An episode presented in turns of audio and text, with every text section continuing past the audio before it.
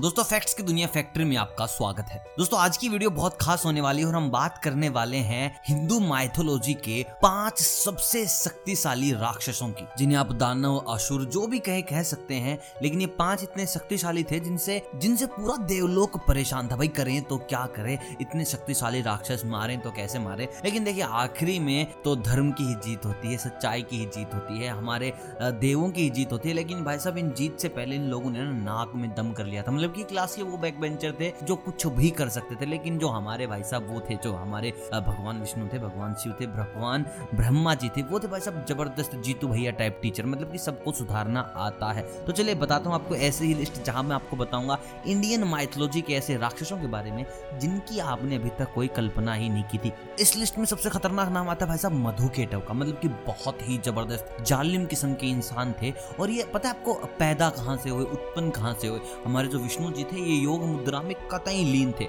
और जैसे ही लीन थे तो उनके कान से उत्पन्न हुए मधु केटव और जैसे ही उत्पन्न हुए, उन्होंने सोचा कि भाई साहब, अब क्या करें?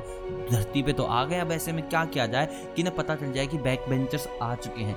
तो भाई साहब उन्होंने कर दी बैकुंठ की चढ़ाई और वहाँ मिल उन्हें ब्रह्मा जी और उन्हें ब्रह्मा जी को मारने की साजिश की, जिसके चलते ब्रह्मा जी ने सोचा कि अब भाग लिया जाए, क्योंकि बहुत शक्तिशाली लोग हैं और वो आए विष्णु जी की शरण में कि भाई साहब बचाओ, क्या करें, क्या ना करें तो बहुत शक्तिशाली हैं। और आपको जानकर हैरानी होगी करीब करीब पाँच हज़ार वर्षों तक ये लड़ाई चली थी, जहाँ मधु केटव एक तरफ़ थे और विष्णु जी अकेले थे। और आपको जानकर आश्चर्य होगा, जब मधु थक जाता तो केटव लड़ता और केटव थक जाता तो मधु। मतलब कि हमारे विष्णु जी ने पाँच हज़ार वर्षों तक लगातार उनके साथ लड़ाई करी। फिर समझ गए कि इनको बल से नहीं हराया जा सकता, इनके साथ छल खेलना पड़ेगा थोड़ा सा।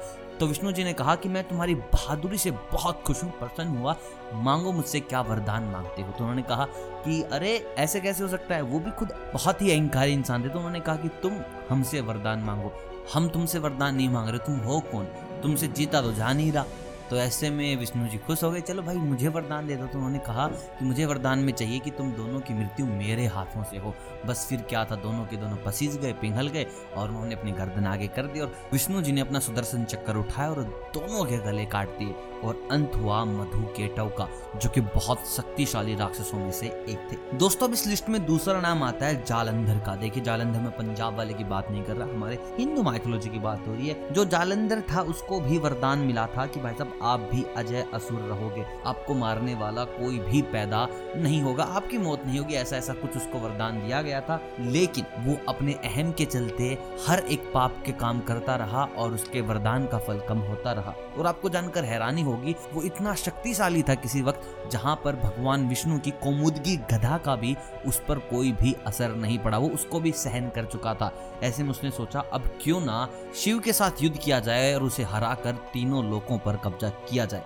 इसी सोच के साथ वो चले गए कैलाश पर्वत पर और शिव जी के साथ उन्होंने युद्ध किया, उन पर हमला बोल दिया और शिव जी के साथ वो युद्ध हार गए और साथ ही साथ अपनी जान से भी गए। और ऐसे में खात्मा हुआ जालंधर का। और दोस्तों, आपको बता दूँ, सबसे रोचक तथ्य है इस जालंधर का। जालंधर है इसका उत्पन्न अगर हम बताएँ कि असुर कैसे बना तो ये शिव जी का ही एक हिस्सा था, जो उनकी तीसरी आँख से उत्पन्न हुए क्रोध से हुआ था। जब तीसरी आँख का क्रोध, तीसरी आँख की ऊर्जा महासागरों से टकराई, तब उत्पन्न हुआ था जालंधर। दोस्तों इस लिस्ट में अगला नाम आता है मेघनाथ का। देखिए, बहुत से लोग मेघनाथ को रामायण में देख चुके हैं। जहाँ पर उनकी मौत हुई थी श्री लक्ष्मण जी द्वारा। लेकिन आपको बता दूँ, मेघनाथ बहुत शक्तिशाली इंसान थे और दानवों में उनका एक अलग ही खौफ था। मैं आपको बता दूँ, ये रावण के बेटे थे और इन्होंने जो अपनी जितनी भी विद्या प्राप्त की थी, वो सारी की सारी शिव जी से प्राप्त की थी। और इनके पास उस वक्त के सबसे खतरनाक अस्त्र शस्त्र बताए जाते थे। मैं आपको बता दूँ, ब्रह्मा जी का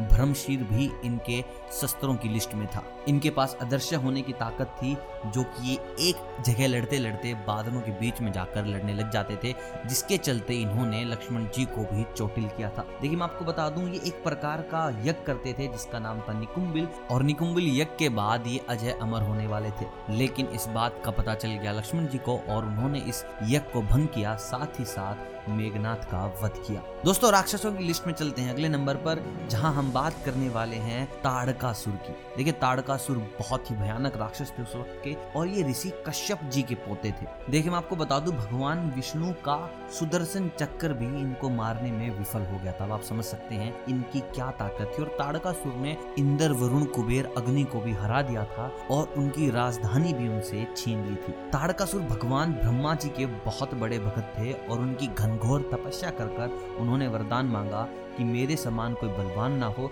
साथ ही साथ अगर मुझे कोई मार सके तो वो सिर्फ़ और सिर्फ़ शिव जी से ही उत्पन्न हो सके। दोस्तों, मैं आपको बता दूँ, इनको मारने के लिए ही कार्तिकेय जी का जन्म हुआ था, जो कि शिव जी के ही अंश थे, और उन्होंने पूरी इंद्र राजधानी को ताड़कासुर के भय से मुक्त करवाया था। दोस्तों, अब इस लिस्ट में बात करते हैं आखिरी राक्षस की, और आप मुझे कमेंट करके बताओ कि आपके अनुसार आपकी लिस्ट में सबसे पहला नंबर किसका आना चाहिए? आखिरी नंबर हमारा यहाँ पर आ रहा है दुर्गमासुर का। देखिए, जो दुर्गमासुर थे, वो रूरू नाम के राक्षस के पुत्र थे, और उनका जो वध हुआ था, वो हुआ था माँ पार्वती से। जब माँ पार्वती ने इनके पिता रूरू का वध किया तो ये समझ गए थे कि जितनी भी ताकत मिलती है, इनको चार वेदों से ही मिलती है भगवानों को। तो इन्होंने अपने छल से चारों वेदों को चुरा लिया था, और जैसे ही इन्होंने चुराया। पूरे इंद्रलोक में खलबली मच चुकी थी और तब याद किया गया माँ पार्वती को और उन्होंने अपने हज़ार बुझाओं वाले रूप से दुर्गमासुर और दुर्गमासुर की पूरी सेना का अकेले वध कर दिया था। तो दोस्तों, ये है वो पाँच राक्षस